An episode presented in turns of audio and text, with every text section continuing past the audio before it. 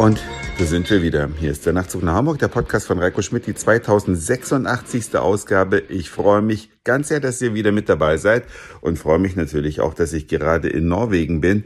Ich habe hier dienstlich zu tun und bin am Sonntag gelandet, weil es am Montag zeitig losging. Ja, und äh, wenn man dann Sonntag noch so den zweiten die zweite Tageshälfte vor sich hat, dann kann man schon mal eine Runde durch Oslo laufen. Das letzte Mal war, glaube ich, 2008 oder 2009. Aber die Nachtzug nach Hamburg-Hörer, die schon länger mit dabei sind, die wissen das vielleicht noch, weil damals gab es ganz sicher einen Podcast, denn da habe ich ja noch viel regelmäßiger gepodcastet. Ich bin also in Oslo gelandet und habe mir dann die Stadt angeschaut, war natürlich am Königspalast und das alles bei tiefen Minusgraden. Eiseskalt in äh, Norwegen ist es, das kann ich euch sagen.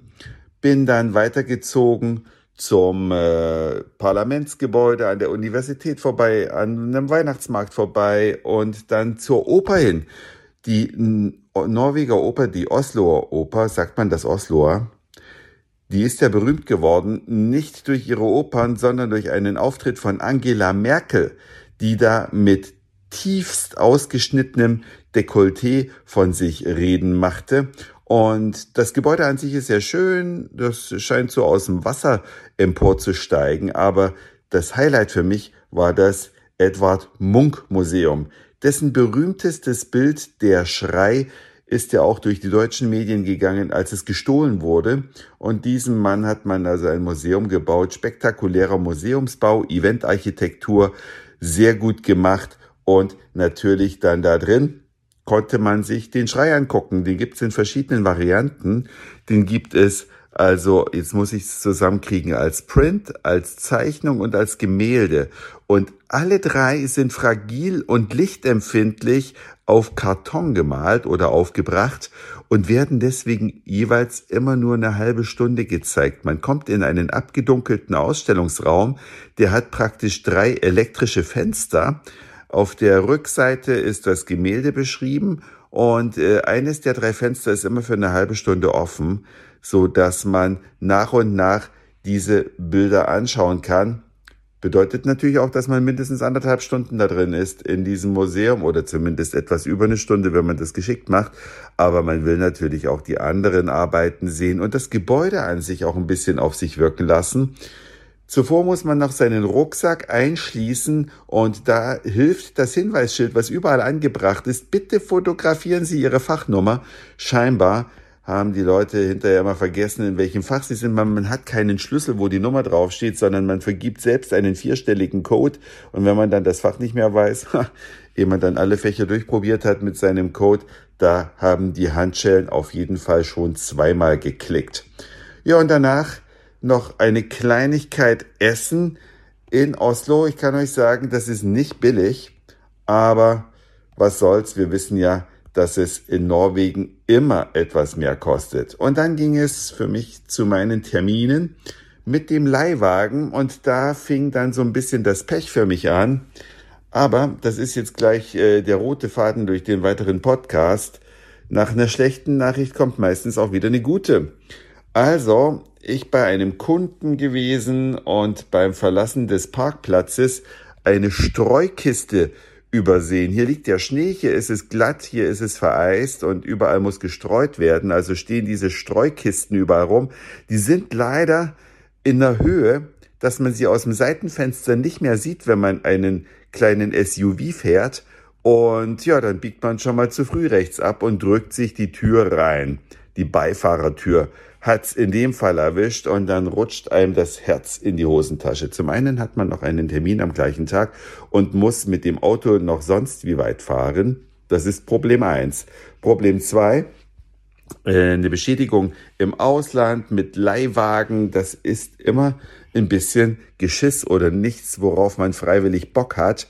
Naja, und dann weiß man nicht, was das zum Schluss kostet und wie hoch die Selbstbeteiligung ist. Also habe ich dann auf der Fahrt zum nächsten Kunden Check24 angerufen, über die ich meinen Leihwagen gebucht hatte, weil ich mit denen so gute Erfahrungen in Amerika gemacht hatte. Und dann fiel mir ein Stein vom Herzen. Die sind so cool. Die Leute da am Telefon wissen natürlich, in was für einer Situation man sich befindet, wenn man die Notfallhotline anruft und sind mega gechillt. Und das Erste, was er sagt, Herr Schmidt, machen Sie sich keine Gedanken. Sie haben doch diese Garantie, nein, diese Versicherungserweiterung genommen. Keine Selbstbeteiligung. Wir kümmern uns um alles. Können Sie noch fahren mit dem Auto oder ist es nicht mehr fahrtauglich? War noch fahrtauglich? Ja, alles in Ordnung, machen Sie einfach weiter. Gut, dann habe ich meine weiteren Termine dann auch abgespult und bin dann mit einem Kollegen so am Telefonieren und ich bekomme am Freitag, also praktisch über übermorgen, ein neues Auto. Da hat mich mein Chef einfach überrascht und äh, rief mich an und sagte, Reiko, ich habe für dich ein neues Auto bestellt. Ich bekomme wieder mein Auto, sozusagen einen Volvo V60, aber in neu. Und ich unterhalte mich mit einem Kollegen darüber und Gott sei Dank kein Elektroauto, sondern eins mit Verbrenner. Und dann sagt mir mein Kollege, ja, ist das dann auch so ein Volvo, der gedrosselt ist?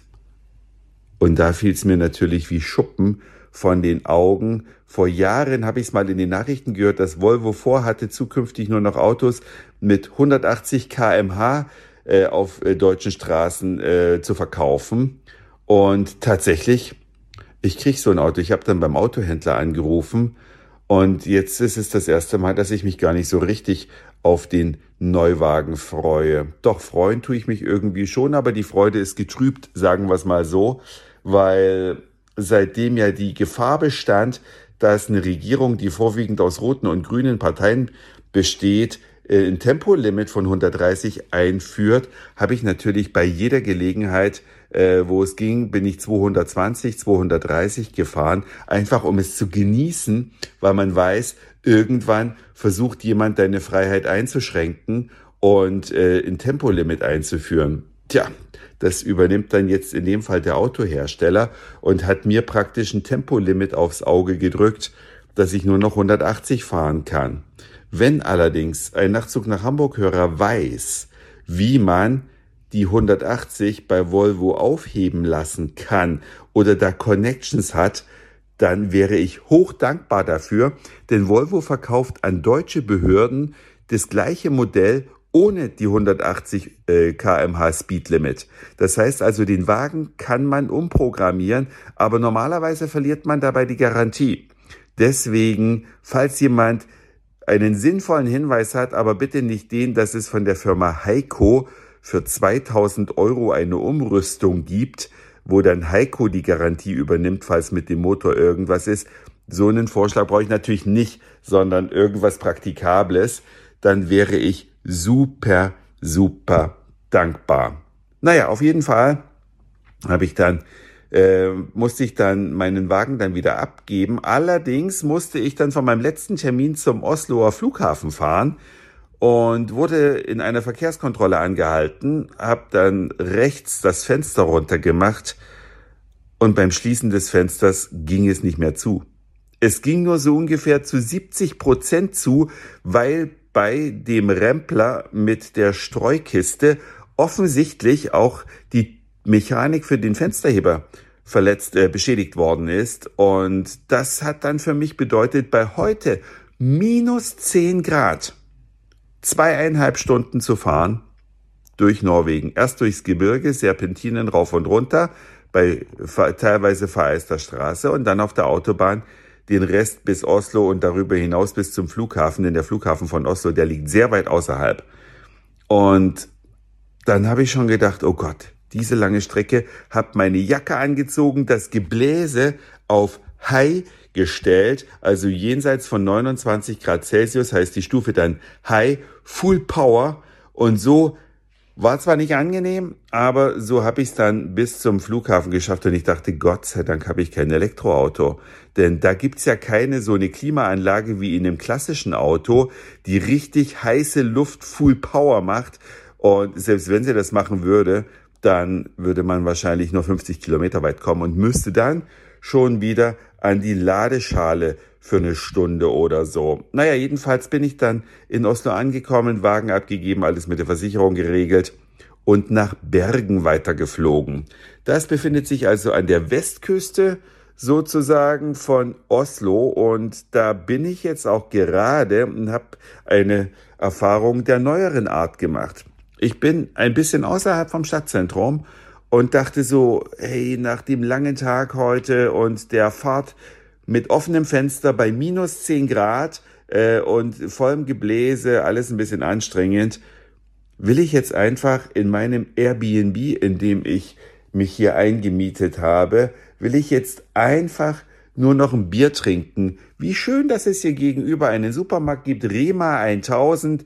Ihr wisst wahrscheinlich, dass in Norwegen alles teurer ist als in Deutschland, bis auf, glaube ich, die Kartoffeln. Da hat das Kilo gerade ungefähr einen Euro gekostet. Ich glaube, das ist inzwischen in Deutschland sogar teurer, aber alles andere hier ist mordsteuer. Bin also dann zum Bierregal, weil ich dachte, ich trinke jetzt einfach noch ein Bier und dann lege ich mich ins Bett. Drei Kronen 20. Das sind also mehr als ein Euro. Nee, was habe ich denn gerade erzählt? Moment, drei Kronen 20. Nein, stimmt ja auch gar nicht. 32 Kronen. 32 Kronen waren's genau. Also ein Preis, man muss es ungefähr durch 10 rechnen. 3,20 Euro, also die Kartusche Bier, das Döschen, 0,5 Liter. Das war die billigste. Es gab auch welche für 4,80 Euro. Und ich rede hier nicht von einem Restaurant, ich rede hier von einem Supermarkt. Rema 1000, stinknormaler norwegischer Supermarkt. Ich habe gedacht, mein Schwein pfeift. Aber dann dachte ich, okay, nach dem Tag heute eine Hülse Weihnachtsbier, das gönne ich mir dazu, äh, noch ein paar Chips.